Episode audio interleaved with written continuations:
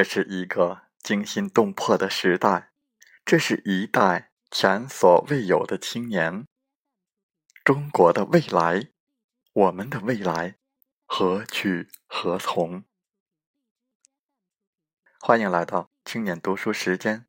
我们继续为大家分享尹帅军的著作。错的不是我们，是世界。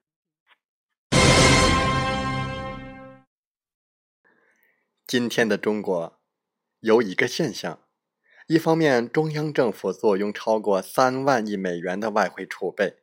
大笔的钱被投资于美国国债、垃圾股票等领域，并大幅贬值；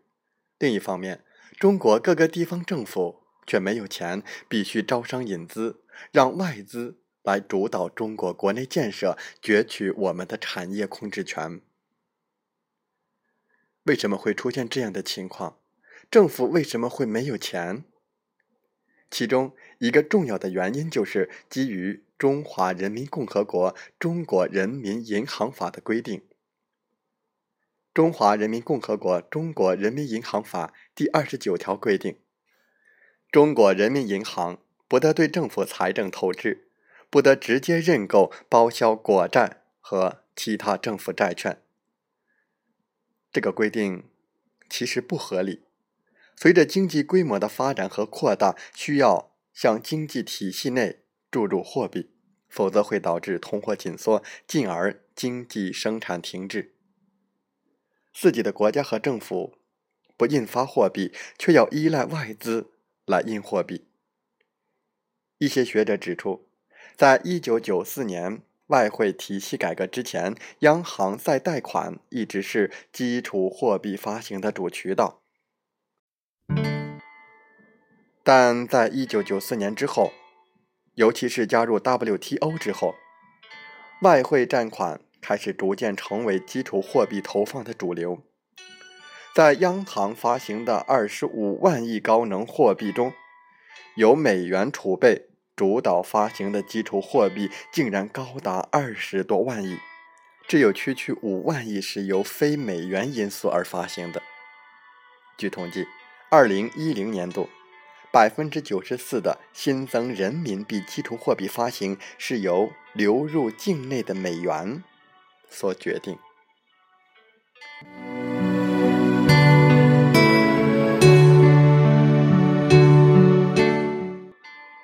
进来美元外汇、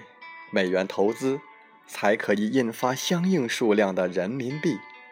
这是把一个国家的货币发行主权交给外国。在这样的大背景下，中国国内的外汇储备规模急剧增加。一九七八年，中国外汇储备仅一点六七亿美元；一九九六年首次突破一千亿美元；到二零零六年二月，中国外汇储备超过日本，成为全球第一外汇储备国。截至二零一四年年底，中国外汇储备余额为三点八四万亿美元。如此天量的资金，只不过是由美欧印刷厂和银行的一堆数字兑换而来，而且相当大一部分还是热钱，是投机炒作的资金。我们国内的通货膨胀与此直接相关。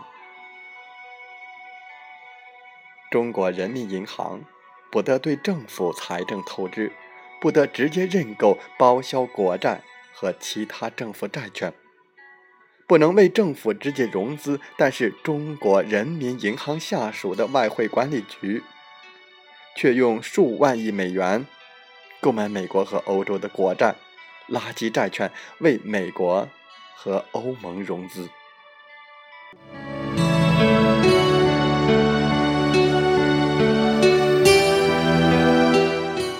中国共产党。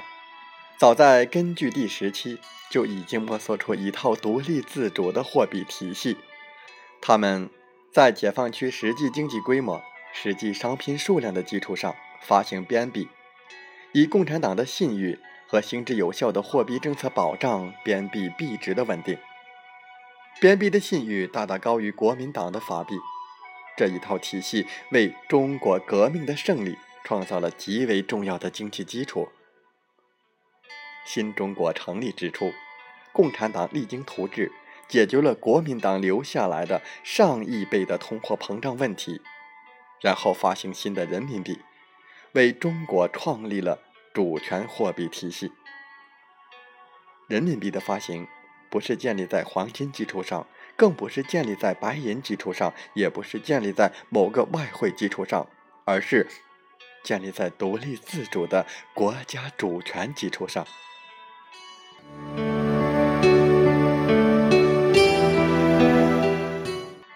中国是一个独立自主、自力更生的人民共和国。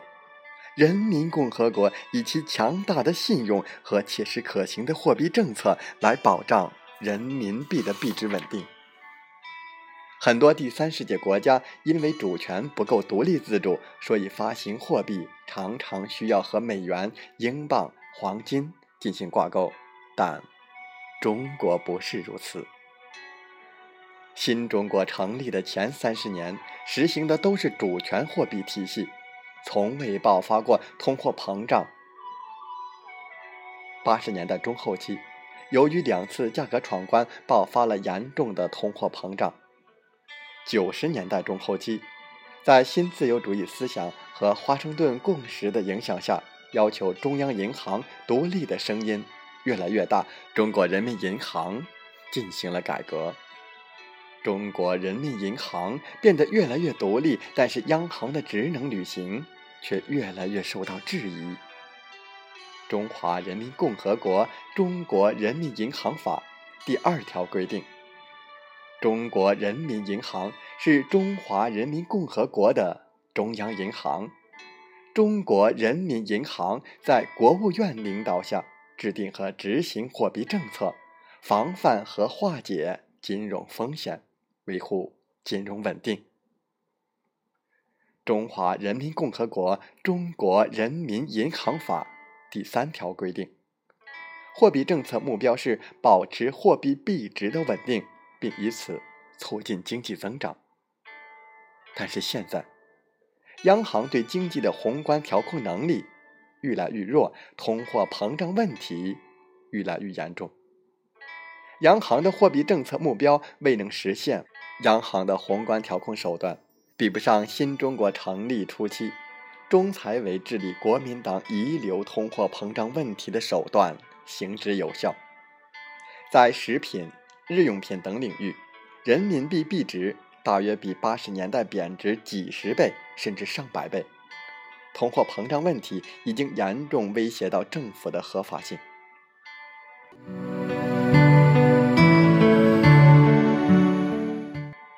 按照西方流行经济学理论来看，通货膨胀问题从来就没有真正解决过，这是西方历史上早已证明了的。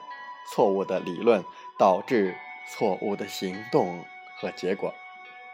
央行缺乏协调货币、财政、产业政策的能力，为刺激经济或者是抑制膨胀，难免会过度的运用货币政策。而仅仅依靠货币政策来调控经济，笼统的、无区别的加息、减息，宏观经济常常不是过热就是过冷，或者过度投放天量信贷，威胁物价稳定和民众储蓄，或者过度紧缩信贷，造成企业运转和社会就业困难。而且，在现阶段，笼统的紧缩货币政策难以有效抑制投机过热。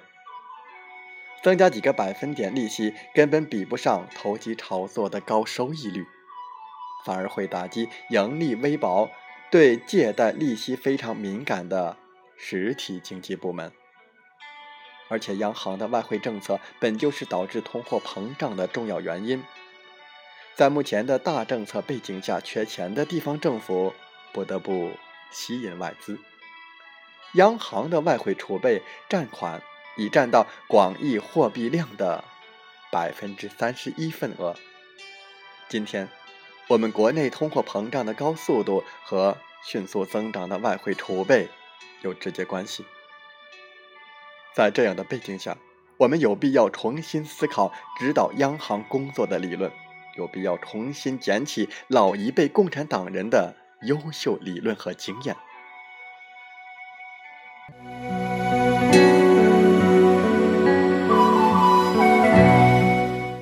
新中国成立初期，设立由中央直接领导的中财委，运用计划与市场相结合的调控办法，统一调动协调各部门的力量，成功治理了旧中国遗留下来的恶性通货膨胀与严重失业并存的问题。一些人认为，新中国成立初期的经验适合计划经济，而非市场经济。其实，新中国成立之初的中国正是一个市场经济的烂摊子，尚未实行社会主义改造，私有经济占相当大的比重。而且当时失业严重、物资短缺、物价失控等困难远远超过今天。但是当时的领导人却能够运用计划与市场相结合的调控办法，在努力保持物资、信贷。财政外贸综合平衡的情况下，克服经济危机，实现了国民经济高速发展，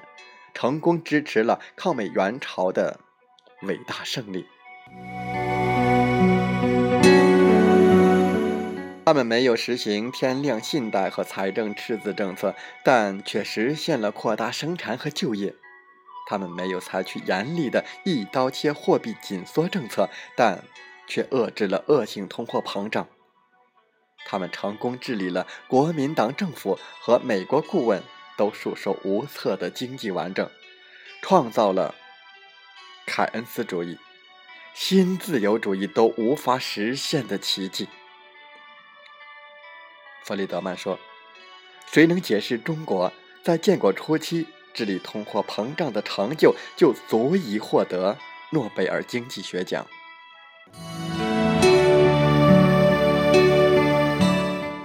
可是，共产党的财政专家根本不屑于所谓的诺贝尔奖。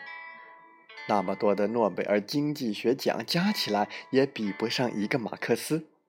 当年前苏联、中国以世界最快的速度进行工业化和国家建设，却没有一个人获得诺贝尔经济学奖。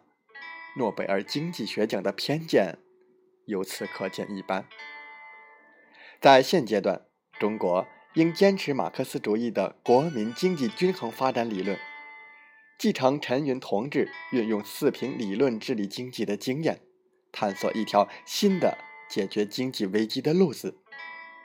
建立有中国特色的社会主义市场经济制度。不应只提政府宏观调控，而不敢提计划调节；不应只提。宏观财政货币政策，而不敢提坚持马克思主义关于经济危机的科学理论。适当的政府计划调节，非但不会限制市场经济，不会降低资源的合理配置和使用效率，